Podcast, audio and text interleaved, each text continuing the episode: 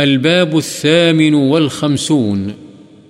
باب جواز الأخذ من غير مسألة ولا تطلع إليه،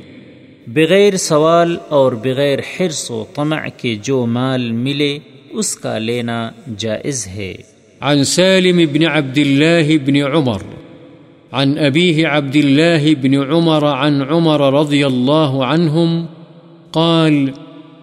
كان رسول الله صلى الله عليه وسلم يعطيني العطاء فأقول: أعطه من هو أفقر إليه مني، فقال: خذه، إذا جاءك من هذا المال شيء وأنت غير مشرف ولا سائل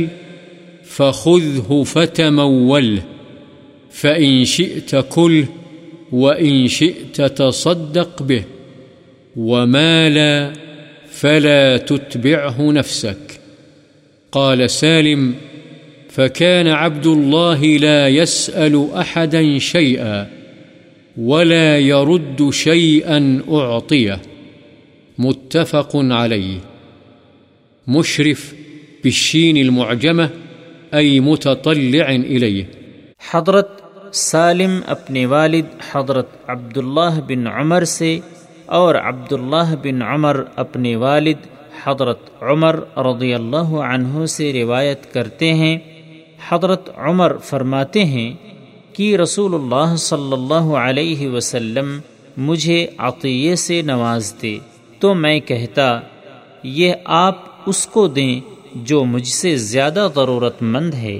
تو آپ فرماتے اسے لے لو جب تمہارے پاس مال کا کوئی حصہ اس طرح آئے کہ تمہیں اس کی حرص و طمع بھی نہ ہو اور نہ اس کی بابت تم نے سوال کیا ہو تو اسے لے لیا کرو اور اسے اپنے مال میں شامل کر لو، پھر اگر تم چاہو تو اسے کھا لو یعنی اپنے تصرف میں لاؤ، اور اگر چاہو تو صدقہ کر دو، اور جو مال اس طرح نہ ملے تو اپنے نفس کو اس کے پیچھے مت لگاؤ یعنی حرص و طمع کے ذریعے سے یا مانگ کر مال حاصل نہ کرو، کیونکہ اس طرح جائز نہیں ہوگا۔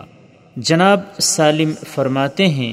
کہ حضرت عبداللہ بن عمر کسی سے کسی چیز کا سوال نہیں کرتے تھے، اور کوئی چیز آپ کو بغیر مانگے دی جاتی تو اسے لینے سے انکار بھی نہیں فرماتے تھے۔ بخاری و مسلم۔